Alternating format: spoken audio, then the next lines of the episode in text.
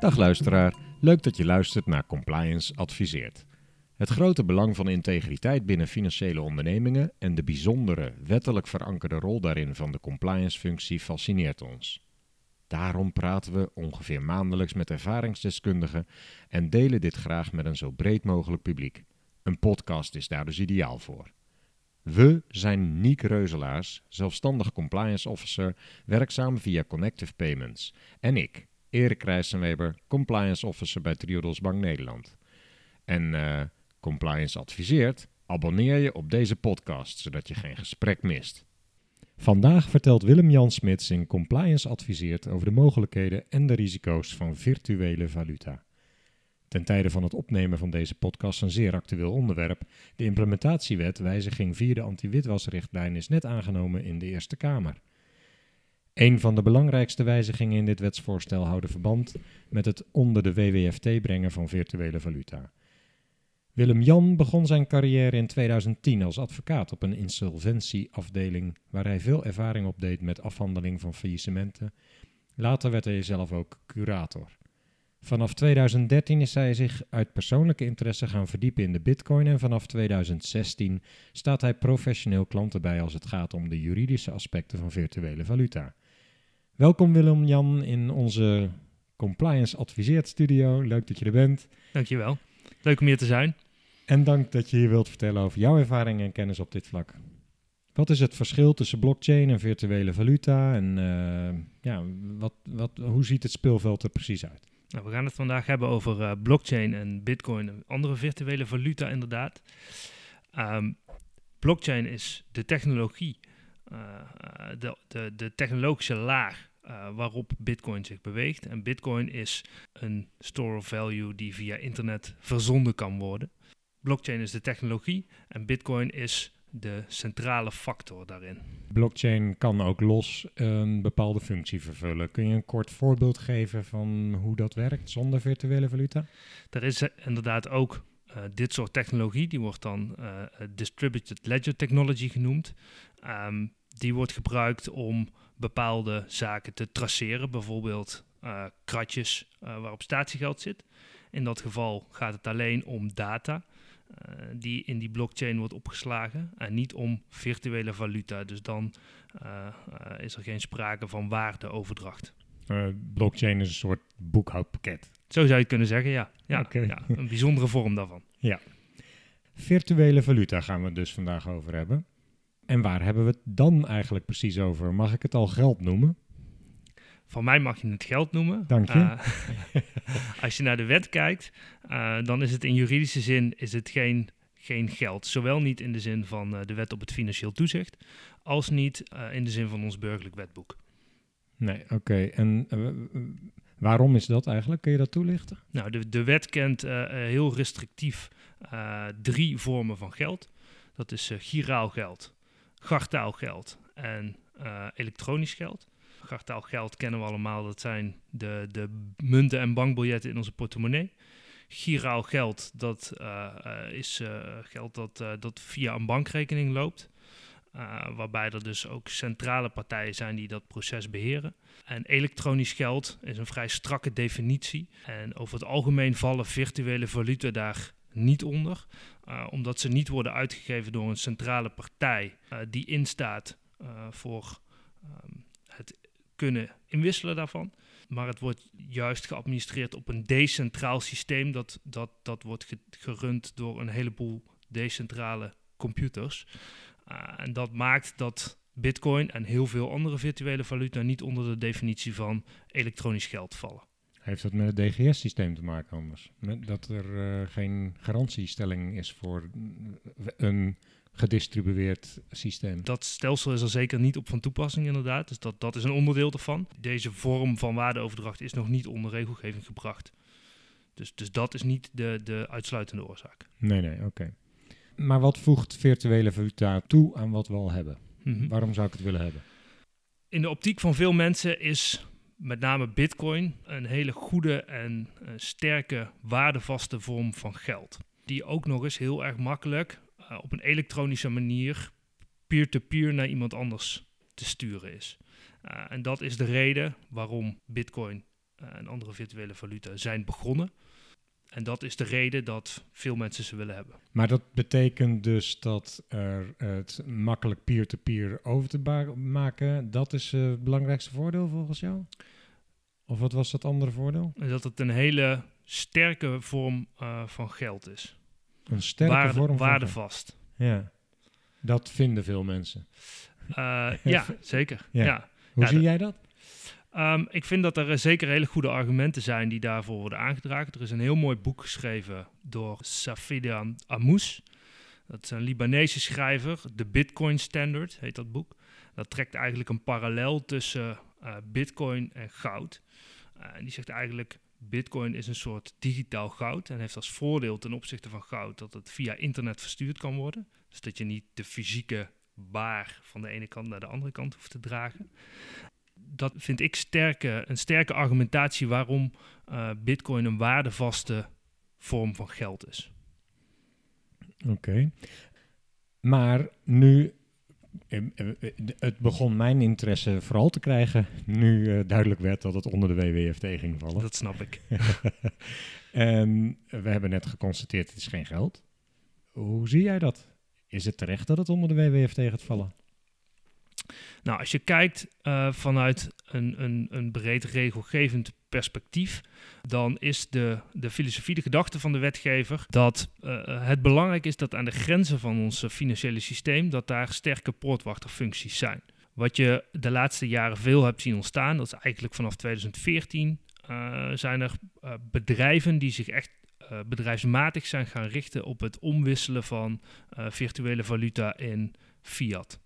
Eh, gewoon geld, noem ik het maar even. Als je die filosofie volgt, is het logisch dat dit soort bedrijven onder regelgeving gebracht worden. En het zijn ook alleen die bedrijven die onder de WWFT gaan vallen, niet andere bedrijven die bijvoorbeeld uh, Bitcoin accepteren als betaalmiddel. Dat klopt, ja. Het zijn dus het de wisselkantoren, zeg maar. Het zijn twee typen bedrijven die nu onder de WWFT gaan vallen. Dat is aan de ene kant bedrijven die zich richten op uh, wat ik net aangaf, het wisselen van fiat geld naar virtuele valuta. En dus bedrijven die zich alleen richten op wisselen van virtuele valuta onderling vallen dan niet onder. En de tweede vorm is bedrijven die bedrijfsmatig custodial wallets aanbieden. In de term van de wetgever bewaarportemonnees. En om te begrijpen wat, wat dat is, moet je iets meer weten van de techniek. Um, om uh, virtuele valuta, om daar een transactie mee te doen, is het van belang dat die transactie wordt getekend met een zogenaamde private key. Dat kan je vergelijken met een soort wachtwoord. Het beheren van die private key vereist technologische kennis en, en dat zijn wat door die bedrijven wordt, uh, wordt gedaan. Dus die, die, als een service bieden zij zo'n betaalportemonnee aan. Goed, dat is helder, dankjewel. En wat betreft uh, virtuele valuta, kun je een paar voorbeelden noemen van projecten waarbij je betrokken bent geweest? Nou, we hebben een, een breed spectrum aan, uh, aan cliënten. Dan moet je bijvoorbeeld denken aan partijen die als, die als uh, eindgebruiker virtuele valuta willen accepteren. Of partijen waar we het net over hadden, die een wisselplatform of, een, of een bewaarportemonnee aanbieden. En wij helpen hen om aan de nieuwe regels te gaan voldoen. Die wisselplatformen, dat is natuurlijk voornamelijk uh, relevant in dit geval. Daar, willen we, daar zou ik graag verder op uh, door willen gaan met je vandaag.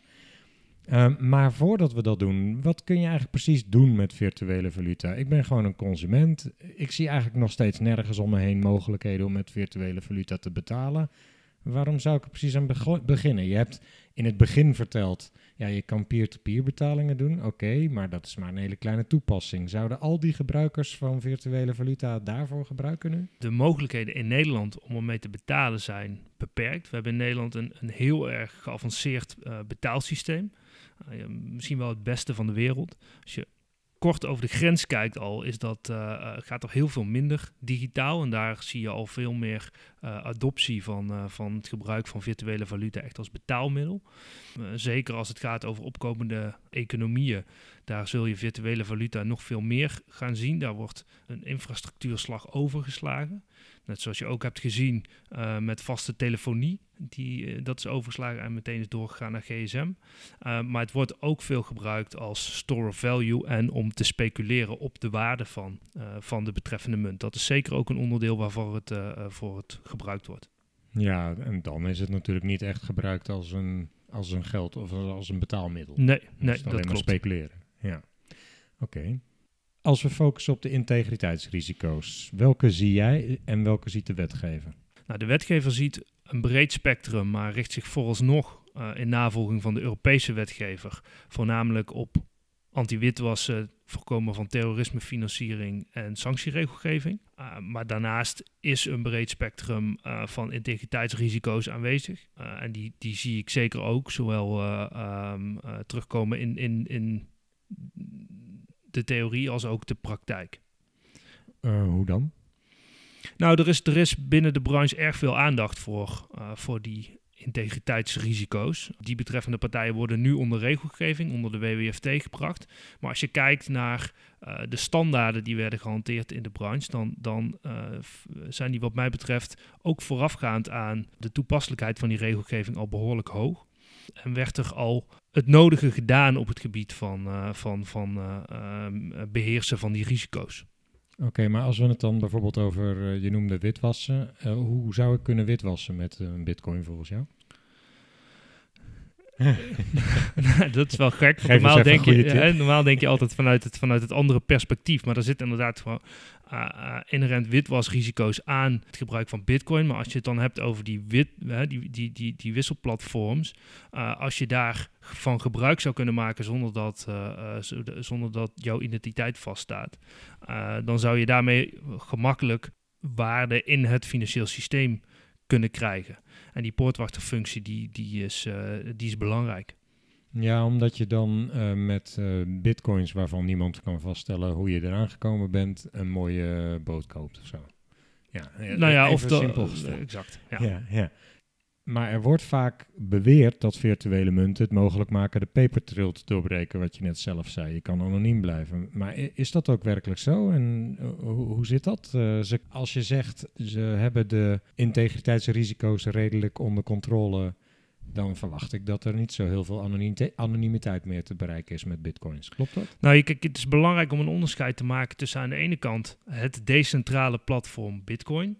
Kan ik zo nog even iets over zeggen. Maar aan de andere kant de bedrijven waar we het nu over hebben. Ja, ja. En die bedrijven hebben klanten en die bedrijven, ik kan niet voor allemaal spreken, maar de meeste identificeren die klanten ook. En stellen ook de uh, uh, uh, verifiëren die identiteit van de klanten. Dus weten met wie ze te maken hebben. En als het om wat hogere bedragen gaat, gaan ze ook na waar dat, dat vermogen van die, van die mensen vandaan komt. Dus als ik anoniem bitcoins wil kopen, dan moet ik dat niet in Europa kopen, waar de WWFT uh, of waar de AML Directive uh, actief is. Nou, dat is, dat is grappig dat je dat zegt. In Nederland lopen we wat dat betreft daarop vooruit. De regelgeving is hier is wat, wat, wat strenger dan, dan in, in andere Europese landen. althans, dat lijkt zo te zijn. Waarom dus, lijkt dat zo? Is dat niet echt zo dan? Nou, het gaat hier om een Europese richtlijn, wat betekent dat die in elk land geïmplementeerd moet worden.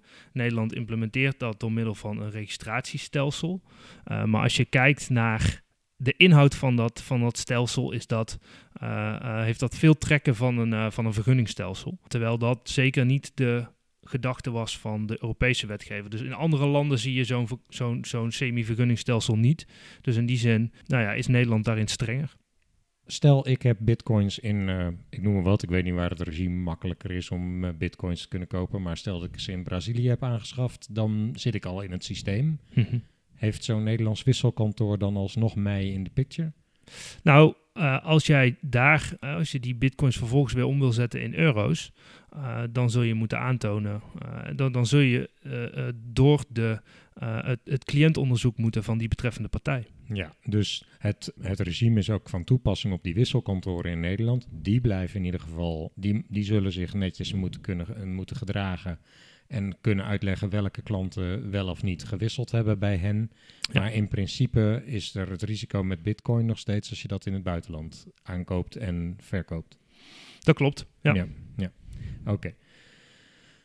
Zie je ook uh, andere integriteitsrisico's?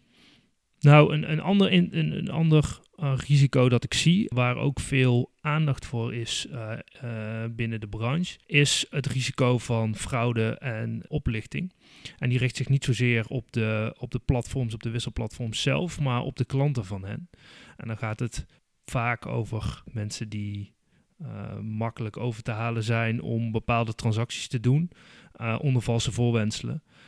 En dus onder druk worden gezet om bijvoorbeeld geld in te wisselen voor bitcoins en die bitcoins nou ja, aan iemand te geven. Dus, dus de Microsoft truc is een, um, een, bekende, een bekende oplichterstruc is dat uh, specifiek of is dat eigenlijk vergelijkbaar met gewoon iemand die ook een, op een andere manier zijn internetbankieren uh, op die manier openstelt? Ja. Is het daarmee vergelijkbaar? Ja, het is dat type fraude inderdaad. Oké, dus dat is niet specifiek voor virtuele munten. Wat, wat ik me nog wel kan voorstellen is dat als ik anoniem wil blijven als crimineel, dat ik dan iemand anders de transactie laat doen en vervolgens mij het geld laat overmaken. Mm -hmm. Is dat ook een type van fraude die je ziet dan? Of? Dat, uh, dat, is zeker ook iets wat um, uh, de, de katvanger, een katvangerverhaal is ja. zeker iets wat, uh, wat ook speelt, ja. Bij, bij virtuele valuta. Ja, en vaak, vaak, worden de, waar, vaak worden de diensten op afstand aangeboden. en dat, dat heeft wat dat betreft een, een, een risicoverhogend effect voor, voor dat type fraude. En voor zover je weet, letten ook de wisselkantoren op dat dergelijke type integriteitsrisico's. Ja, zeker. Ja. Wat, wat is trouwens, uh, zou je eens één of twee grote wisselkantoren in Nederland uh, mm-hmm. willen noemen? Ja, nou dan heb je het bijvoorbeeld over, over Bitcoinmeester, over Bitonic. En Lightbit is ook een uh, bekende, bekende partij. Oké, okay, daar kan ik dus gewoon mijn euro's omzetten in bitcoins en andersom. Ja. ja. Er wordt vaak beweerd dat virtuele munten het mogelijk maken de papertrail te doorbreken is dat nou zo? Ik, ik heb het idee dat ik die vraag al gesteld heb, maar ik kan me niet herinneren wat je erop had. Nee, die vraag, die, uh, daar, we hebben daar wel aan geraakt, maar we hebben het er nog niet expliciet over gehad. Nee. Dat wordt inderdaad, va inderdaad vaak beweerd, maar het, het systeem van Bitcoin is pseudoniem. Dat betekent dat uh, uh, het werkt met uh, adressen, zogenaamde public keys, die openbaar beschikbaar zijn. En ook het, het, het grootboek waarin alle transacties zijn opgeslagen. Het grootboek van Bitcoin is openbaar. Dus alle transacties zijn door iedereen in te zien. Als je op dit moment naar de website bitcoin.info zou gaan, dan zou je alle transacties kunnen zien die, die op dit moment plaatsvinden. Met de adressen daarbij. Alleen er is geen koppeling tussen uh, de persoon en het adres. Maar als je weet wie een bepaald adres heet, dan, heeft, dan is zo'n koppeling wel te maken. En er is ook analyse software die dat doet.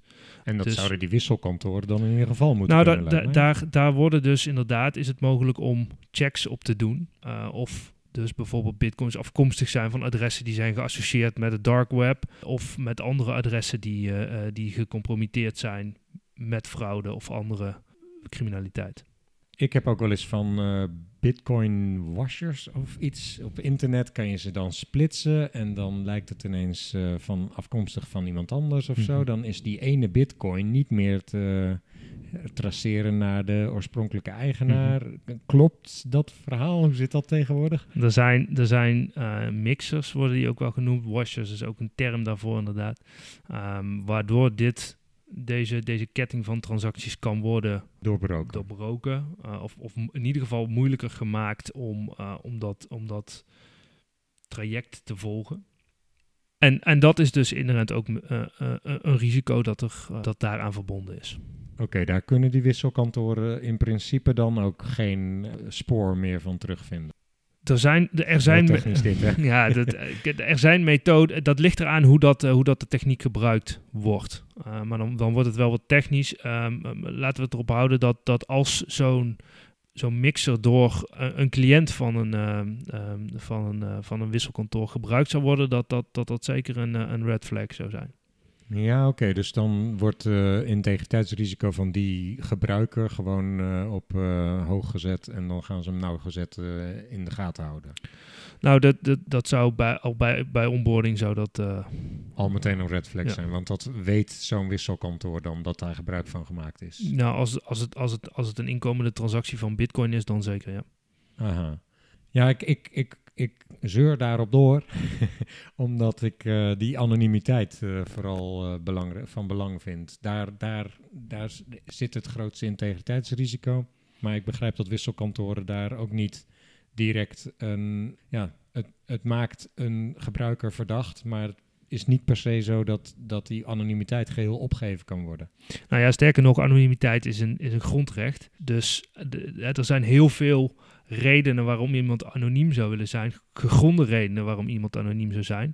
Nou, zit- wel- vreemd dan. Nou, eh, journalisten, die, die, die eh, eh, zeker in, in, in landen waar de persvrijheid onder druk staat,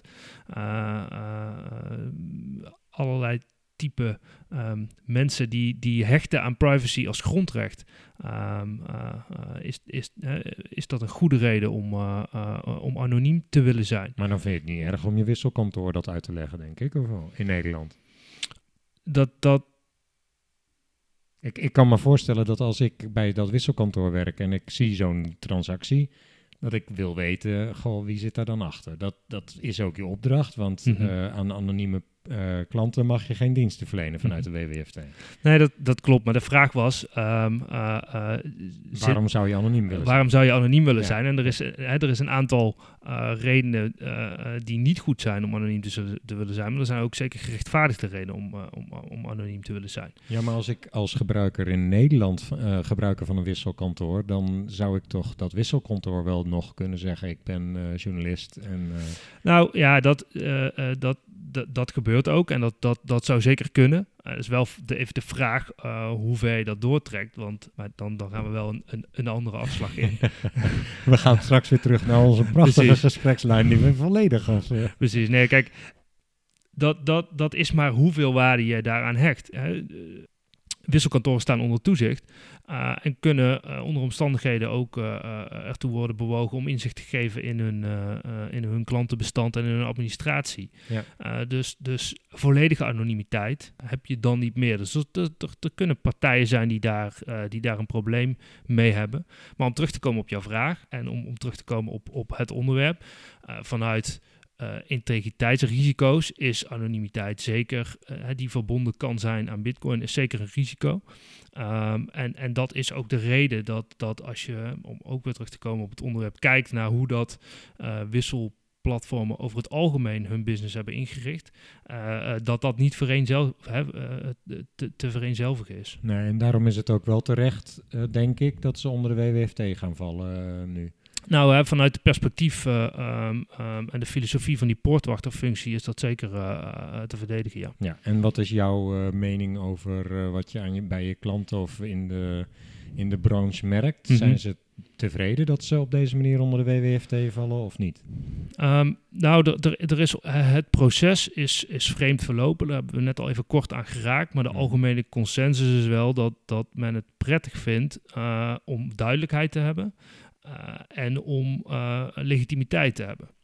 Dus wat dat betreft ehm, is het goed om, eh, om, om zo'n registratiestelsel bij de Nederlandse bank te hebben. Want het geeft legitimiteit aan de branche. Eh, maar wat daarbij wel belangrijk is, is dat het een, een internationaal speelveld is. En dat het dus in die zin een gemiste kans is dat alleen Nederland eh, dat doet. En dat, niet, of, eh, dat het niet in heel Europa hetzelfde is. Dat er wat dat betreft een level playing field zou zijn. Nou, dat wat, wat juist voor Bitcoin me wel heel belangrijk lijkt. Ja, absoluut. Ja. En als wisselkantoren dan onder de WWFT komen te vallen? Nou, dat gaat dus gebeuren. Mhm. Eh, hoe gaan ze dan eigenlijk precies te werk? Eh, welke partijen zullen volledig door een CDD-traject moeten gaan? Ook als, eh, als ik maar een heel klein beetje bitcoin eh, koop of zo, is dat dan allemaal nodig? Mhm. Nou ja, kijk, zoals je weet is de, is de WWFT's risico gebaseerd ingestoken. Dus elke partij zal een eigen risicoafweging daarin in moeten maken en een eigen analyse moeten doen van, van de integriteitsrisico's die zij zien. Maar algemeen gezegd verwacht ik, en, en dat is ook wat je, eh, wat je op dit moment eh, al in het merendeel van de markt ziet, is dat je gewoon voor elke, al, voor elke klant een, een volledig, CDD doorloopt. volledig cliëntonderzoek doorloopt inderdaad. En het zijn dan ook alleen de gebruikers. Er zijn niet andere partijen. Je gaat bijvoorbeeld niet de acceptanten van bitcoins. Daar hebben die wisselkantoren helemaal geen eh Nee, bemoeienis mee. Nee, hè? het is dus Nee. niet zo dat het een in- en uitgang is. Het is altijd in en uit naar dezelfde persoon. Helder. Hoeveel kennis van de techniek achter de bitcoin moet een compliance officer hebben om goed de risico's met zo'n eh, ja, met zo'n virtuele valuta te kunnen inschatten? Nou, basiskennis is, is van de werking van het systeem is wel, wel vereist. Als je het hebt over bitcoin, maar zeker ook als je bitcoin wil afzetten tegen andere virtuele valuta die bestaan. Dus om de verschillen daartussen te kunnen zien en ook te kunnen onderscheiden of dat meer of minder risico's met zich meebrengt. Ja, maar ik realiseer me nu eigenlijk dat ik de vraag ook niet eens echt heel goed uh, stel op deze manier. Ik, we gaan er dan nu even vanuit dat ik als compliance officer een wisselkantoor beoordeel op kan ik dit wisselkantoor mijn financiële diensten bieden? Want wij gaan die als klant aanboorden, denk ik. Nou, dat, dat kan. Of een, of een compliance officer van, uh, van het wisselkantoor zelf. Uh, ja, uh, juist. Ja, dat die, is weer een die, ander perspectief. Dat is ook interessant. Ja. De, een wisselkantoor valt binnenkort onder de WWFT en zal dus zelf een compliance officer hebben. En hoe gaat die te werk? Precies. Uh, om, dat, om, dat goed, hè, om dat goed te kunnen doen, zul je, zul je inzicht in de techniek en in de werking van, van, van de betreffende decentrale systemen moeten hebben. Uh, om, om die risico's goed te kunnen inschatten. Maar een van de dingen die we net al hebben genoemd was bijvoorbeeld: gebruikt een klant van mijn wisselkantoor zo'n Bitcoin mixer, noemde je dat? Mm -hmm. Zijn er andere aspecten waar zo'n compliance officer direct op zou moeten letten? Ja, zeker. Kijk, er zijn, uh, we hebben het net even gehad over het open grootboek van, uh, van Bitcoin. Er zijn ook virtuele valuta die dat niet hebben. En er zijn virtuele valuta die zich richten, er juist op richten om uh, het hele paper trail, om het zo te noemen, nog ver, om, om dat echt volledig onzichtbaar te maken. Oké, maar dan beoordeel je dus niet zozeer een klant, maar dan beoordeel je meer de uh, virtuele valuta die je aanbiedt. Ja. Dus welke, welke producten je wel of nee, dat, dat, dat, zit echt, dat zijn echt productgerelateerde uh, integriteitsrisico's. Ja, ja. Waar je dan op moet inzoomen, inderdaad. Oké, dus zou, denk je dat er wisselkantoren zijn die bepaalde virtuele valuta dan niet meer zullen aanbieden om die reden? Nou, dat doen ze al. Dat daar, daar wordt al een, een splitsing in gemaakt, inderdaad. Hm. En, en ook daarvoor geldt dat je uh, ook weer een twee, dat in twee delen kan verdelen. Bij bepaalde uh, wisselkantoren kun je ook posities innemen in virtuele valuta. Dus dan, dan wordt fiat geld gewisseld voor bitcoin en krijg jij die niet op je eigen wallet uitbetaald, uh, maar wordt die voor jou vastgehouden. En dan gaat het dus niet het systeem uit. En in die zin zit er geen anonimiteitsrisico in, in dat jij die virtuele valuta gaat gebruiken. Pas op het moment, maar je wilt het op een gegeven moment gaan gebruiken. Pas nou, op dat moment wordt het een risico dan, bedoel je? We hebben het gehad over verschillende manieren om het te gebruiken. Mm. Uh, en speculeren is één daarvan. Mm. Uh, dus als je uh, wil speculeren, heb je het niet noodzakelijk zelf nodig. Maar heb je alleen in financiële zin een positie nodig. Dus dan, dan is dat, in, hè, dat witwas-integriteitsrisico is dan beperkter. Omdat je het niet uh, zelf krijgt, om het zo maar uh, niet technisch te zeggen. Maar op het moment dat je erin belegt, kun je er wel winsten mee bereiken. En die winsten, daar zou je dan wel weer een CDD-check op moeten doen, of niet? Nou, hè, als, ja. als, als dat vervolgens weer teruggewisseld wordt en een euro uitbetaald, ja, dan, dan, dan is dat risico daar beperkter dan dat je ze zelf uh, uh, fysiek krijgt. Okay. Ja, dat is nog wel een onderscheid dan dat wat een compliance officer bij een wisselkantoor kan maken. Wat doen virtuele valutahandelaren verder allemaal om integriteitsrisico's te, te maken? Ik begrijp uh, dat know your customer proces, mm -hmm. het aannemen van die klanten, um, transactiemonitoring. Is dat nou vergelijkbaar met hoe transacties gemonitord worden bij banken? Of zitten daar belangrijke verschillen in, voor zover je weet? Het heeft dezelfde trekken, maar er zitten belangrijke verschillen tussen. Aan de ene kant heeft de bank een functie waarbij transacties van de ene persoon naar de andere persoon gaan. Dat heeft een wisselkantoor in de meeste gevallen niet. Dus dat betekent dat er alleen gewisseld kan worden van en naar bankrekeningen en van en naar wallets waarvan is vastgesteld dat die van de betreffende persoon zijn en op de uh, bij bankrekening op naam van de betreffende persoon staan. Dus dat betekent dat er over jouw systeem geen transacties van A naar B lopen. Hm. Daarnaast hebben de partijen vaak een, uh, zijn banken heel veel groter, dus hebben een heel veel grotere schaalgrootte en ook een heel veel grotere schaalgrootte in transacties. Dus dat maakt ook dat er een, een qua schaalgrootte een verschil is uh, in transacties. Maar verder is het systeem vergelijkbaar. Dus, dus worden er uh, bandbreedtes vastgesteld en worden er gebruikelijke transactiepatronen vastgesteld. En zodra een transactie daarbuiten valt, dan, uh, dan wordt er een, een melding door... Ja, eh, FIU, dan wordt, Financial Intelligence Unit. nou, niet noodzakelijk, want het kan, hè, als het iets buiten de bandbreedte eh, valt, Oh, wil dat nog nog niet zeggen. hè, Precies, Ja. dan wil dat nog niet, nog, nog niet zeggen dat, dat, dat het meteen een ongebruikelijke transactie is. Sorry, je bedoelt echt een melding intern. Een- dat, ja, dat inderdaad. het alert systeem eh, Exact, getriggerd wordt. Exact, ja. en ja, dan, hè, dan wordt natuurlijk verder gegraven en, en wordt er volledig ingezoomd op de betreffende transactie. Juist. En, en als vast komt te staan, of als er eh, sterke vermoedens zijn dat er sprake is van een ongebruikelijke transactie, nou, dan zal die worden gemeld bij, eh, bij de FIU Ja. inderdaad. Nou, in die zin zijn er behoorlijke overeenkomsten eigenlijk. Ja. Maar inderdaad, het, gaat alleen om omzettingen van euro's naar bitcoin en andersom bij hetzelfde account. Het is niet Ja. mogelijk om mijn bitcoins aan iemand anders. Ja. Maar ik kan wel peer-to-peer doen. Dus Mhm. op het moment dat ik een bitcoin heb gekocht, kan ik die overzetten naar iemand anders. En die kan het dan weer omzetten naar euro's.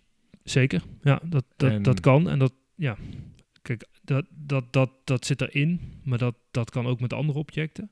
De rol van een wisselplatform is daar vrij beperkt. De andere kant op is denk ik belangrijker. Dus de bitcoins die het systeem inkomen en worden omgezet in euro, dat daar goed van onderzocht wordt wat de herkomst daarvan is. Uh, en, en daar zijn behoorlijk wat ehm, checks op te doen. En die, en, en die worden in veel gevallen ook gedaan. Er zijn ook behoorlijk wat eh, gewoon legitieme redenen waarom je ze uh, zou kunnen hebben. En dat is dan ook goed te checken als zo'n zo'n reden wordt aangedragen door een klant. Ja, maar als ik een flinke hoeveelheid uh, bitcoins in één keer aanschaf, dan moet ik wel uitleggen hoe ik aan die euro's kwam. Bij dat wisselkantoor. Ja, dat zul je moeten doen. Uh, maar dat, dat, maar zoals ik aangaf, de andere kant op is belangrijker. Ja, ja. He, want, dus want, als ik bitcoins als je, omzet naar uh, euro's, dan moet ik uitleggen hoe ik aan die bitcoins Exact. Ja. Dat vooral. Ja, want als uh, euro's die komen, die, uh, contant geld wordt sowieso niet, ge, wordt, nee. wordt in de sector niet geaccepteerd. Dus als het goed is, is het al legitiem, want een andere bank heeft het al geaccepteerd. Precies, en als het om groot geld gaat, dan, dan, uh, dan, wordt, dan wordt daar aan die kant natuurlijk ook nog wel vaak een onderzoek gedaan. Maar het belangrijke onderzoek zit aan de kant van, uh, van, van waar het systeem inkomt. Nou, en voorbeelden daarvan zouden kunnen zijn, hè, dus dat iemand bijvoorbeeld zelf bitcoins heeft gemined. Nou, dan, dan wil je zien dat iemand ook apparatuur heeft aangeschaft. En dat ook daadwerkelijk heeft draaien en ook kennis van heeft hoe dat zou moeten. Als iemand betaald wordt voor diensten uh, in bitcoin, dan, dan uh, wil je onderliggende uh, contracten en facturen zien, op zijn minst. Als het om grote bedragen gaat, ook dat wat voor diensten het zijn en dat die ook zijn verricht. Als het om handel gaat op een ander platform, dus dat er geld is verdiend met speculeren, transactiehistorie. Dus en kan een wisselkantoor dan ook zelf die transactiehistorie ophalen uit die Bitcoin-info-site waar je het over had? Ja, dat zou in theorie kunnen, maar wat, wat beter en doeltreffender is, is dat, dat iemand gevraagd wordt om, om zijn transactie. Die, die transacties vinden bijna altijd plaats op een platform, een soort effectenbeurs, maar dan voor virtuele valuta. Mm -hmm. uh, die hebben ook allemaal uh, transactiehistorie die inzichtelijker is. En dan wordt naar, dat, naar die gegevens gevraagd. Oké. Okay.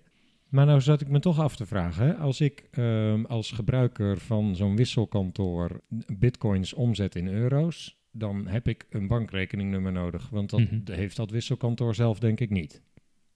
Nee, het wordt inderdaad uitbetaald op, uh, op de bankrekening van de betreffende persoon zelf. Word ik ja. dan niet twee keer gecd'd en gemonitord? Zowel door het wisselkantoor als door mijn bank? Zeker, ja proberen wisselkantoren daar wel eens het aan te geven. Uh, jongens, de verantwoordelijkheid ligt uh, ook bij die bank. Nou, iemand heeft vaak, uh, eigenlijk elke persoon in, in, in Nederland en ik denk Europa heeft een bankrekening. Dus door dat proces zijn ze al gegaan. En als zij klant willen worden bij, bij een, bij een wisselplatform, dan zullen ze dat proces nog een keer door moeten. Dus afgeleide identificatie is geen optie voor wisselkantoren? Dat zou kunnen, maar, maar ook daar kleven weer integriteitsrisico's aan. Ja, het wisselkantoor heeft gewoon zijn eigen uh, risico-acceptance. Ja, de, uh, precies. Ja. De, de, de, de platformen die, die ik ken, en dat, dat zijn in ieder geval de grote, die, die hebben allemaal gewoon, die doen echt eigen, eigen cliëntenonderzoek. Nu hebben we het uh, al een poosje gehad over de, de invalshoek van de compliance officer van de wisselkantoor, hoe die de integriteitsrisico's moet bekijken. Nu zou ik even willen focussen op een bank of een andere partij mm -hmm. die dat wisselkantoor weer gaat. Ik, ik, ik neem aan dat zo'n wissel, uh, zo'n wisselplatform wil zelf ook een bankrekening ja. hebben natuurlijk. En die worden ook weer gecd'd door de bank waar zij dan een bankrekening willen. Mm -hmm. Hoe wordt zo'n wisselkantoor dan het best bekeken? Moet je dan kijken naar welke processen, policies ze hanteren, of ze een goede compliance functie hebben, dat soort zaken? Of zie jij nog specifieke dingen die anders zijn voor een wisselkantoor vergeleken met andere risico's? Nou, ik denk dat je in eerste instantie het best kan kijken naar hoe dat de dienstverlening is ingekaderd. Dus eh, wat, wat ik bij veel partijen zie, is dat zij hun dienstverlening heel erg beperken. Zowel geografisch als naar producten, als naar type cliënt. Kijk, dat is interessant, ja. Dus als je als, compl als uh, compliance officer naar zo'n wisselkantoor kijkt, dan, dan zou mijn eerste uh, um, onderzoek zou uitgaan naar de, de inkadering daarvan. Dus op welke branche, op welke op geografisch op welke markten wordt er gericht? Uh, alleen Nederland, EU of ook daarbuiten? Ten aanzien van producten, gaat het om bitcoin? Gaat het ook om, om andere virtuele valuta? Gaat het om virtuele valuta die, waar we het net over hadden, die, die, die extra inzet op anonimiteit? dat is een gradatie van, van, van, van, van meer integriteitsrisico's. Maar hoe, hoe, hoe, weet ik als compliance officer bij een bank welke bitcoins zo'n wisselkantoor wel of niet zou moeten accepteren? Nou, dat, dat, dat, dat, dat zullen ze in hun eigen uh, bedrijfsplan hebben staan. Uh, dus dus uh, je, je zou hen een opgave kunnen laten doen van de inkadering. En, en als dat, daar geen inkadering in zit, dan is dat een, een red flag. Is dat een red flag. Okay. Ja. En dan hè, als laatste ook nog type cliënten. Um, hè, consumenten zijn, zijn vaak minder risicovol dan, dan bedrijven. Het kan ook zijn dat, dat vaak wordt daar ook nog een inkadering gemaakt. Ja, dat dus. de, uh, bedrijven zouden dan geen wisselacties mogen doen bij zo'n wisselkantoor en particulieren wel. Of veel beperktere bedrijven, bijvoorbeeld geen alleen BV's met een eenvoudige structuur. Zo. Ja, precies. Ja, ja helder. Ik, uh, ik kom met uh, mijn vraag nu misschien een beetje terug op uh, wat we eerder al besproken hadden. Ze vallen dus nu straks die wisselkantoren onder de WWFT. Maar kun jij feitelijke informatie aandragen waaruit blijkt dat bitcoins uh, zo ontzettend gebruikt worden voor witwassen? Of andere vormen van criminaliteit?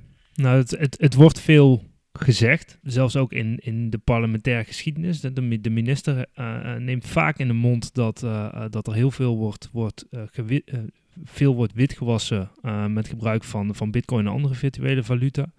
Maar er is niet veel hard onderzoek en, en harde feiten waar dat, waar dat echt uit blijkt. Het blijft vaak bij, bij algemeenheden en, en instanties die elkaar napraten wat dat betreft. dus mij is dat, is dat niet bekend. Uiteraard zal het gebeuren gebeurt het ook. Maar de omvang daarvan is in, in mijn beleving beperkt. Maar gronddelicten die ten grondslag liggen aan witwassen zijn natuurlijk, dat is heel breed gedefinieerd. Mm -hmm. Dus dat, daar komt heel wat bij kijken. En ik, wat ik wel altijd hoor, maar of dat feitelijk vastgesteld is, weet ik niet. Dat het ook veel met drugs gerelateerd uh, handel, uh, dergelijke, drugshandel en dergelijke te maken heeft. Dat, dat zij wel graag die anonieme munt ge gebruiken voor waardeoverdracht. Nou, daar, daar zal het voor. Mij is daar niet, geen echt gedegen feitelijk onderzoek van bekend.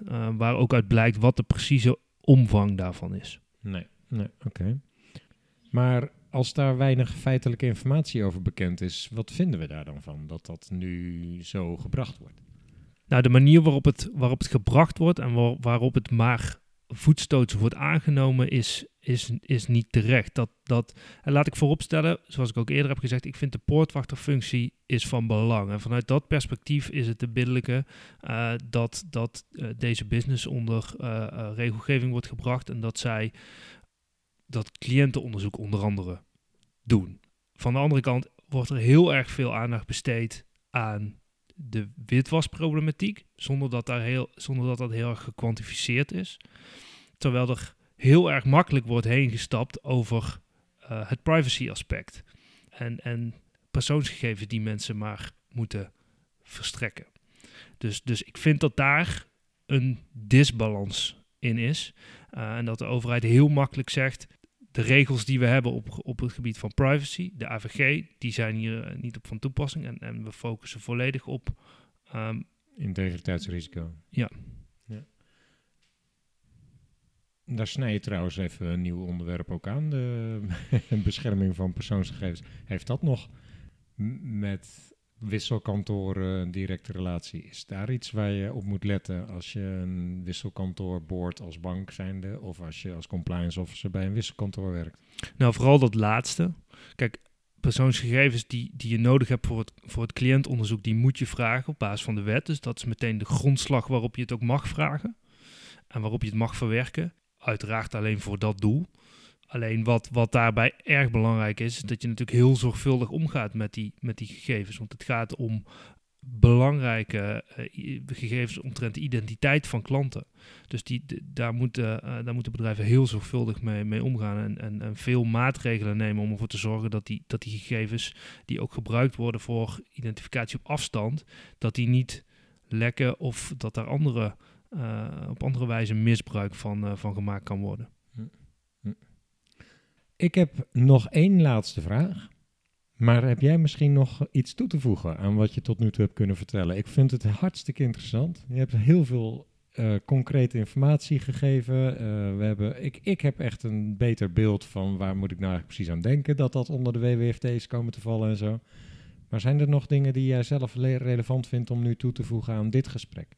Nou, ik vind eh, eh, dat we een, een mooi open gesprek eh, ehm, hebben gehad. Dus ik heb eh, daar wat dat betreft op dit moment niks aan, toe te voegen. Nou, dat is goed te horen. Hartstikke bedankt. Maar dan nog mijn laatste vraag. Wat is je belangrijkste advies aan luisteraars op het vlak van compliance? Even teruggrijpen op de titel van deze podcast. Nou, als we het hebben over, over compliance en, eh, en meer specifiek waar we het vandaag over hebben gehad, wisselkantoren eh, eh, in het bijzonder en bedrijven die zich bezighouden met, met bitcoin en blockchain in het algemeen, zou zijn hou een, hou een open visie ehm, en, en, en stel de kritische vraag. maar sta open voor, voor deze bedrijven, want ze, ze, ze, ze nemen compliance en integriteitsrisico's, voor zover ik dat zie, zeer serieus. Oké. Dankjewel. Dankjewel voor je tijd. Dank voor hierheen komen en eh, de leerzame deling van ervaringen. Succes met de volgende initiatieven die je gaat ondersteunen. En ehm, nou, misschien mis- kunnen we elkaar nog eens een keer spreken over een ander onderwerp gerelateerd aan eh, bitcoins en blockchain. Eh, Dankjewel, ik vond het erg leuk, dus ik, ik kom graag terug. En er zijn veel onderwerpen die compliance gerelateerd zijn. Dus Dankjewel. Binnenkort weer een eh, volgende podcast uiteraard. Ehm, heb je genoten van deze podcast? Abonneer je dan ook op deze podcast en reageer op de podcast via de LinkedIn-pagina van Compliance Adviseert. En eh, we maken graag weer een volgende podcast voor je. Dus tot volgende keer.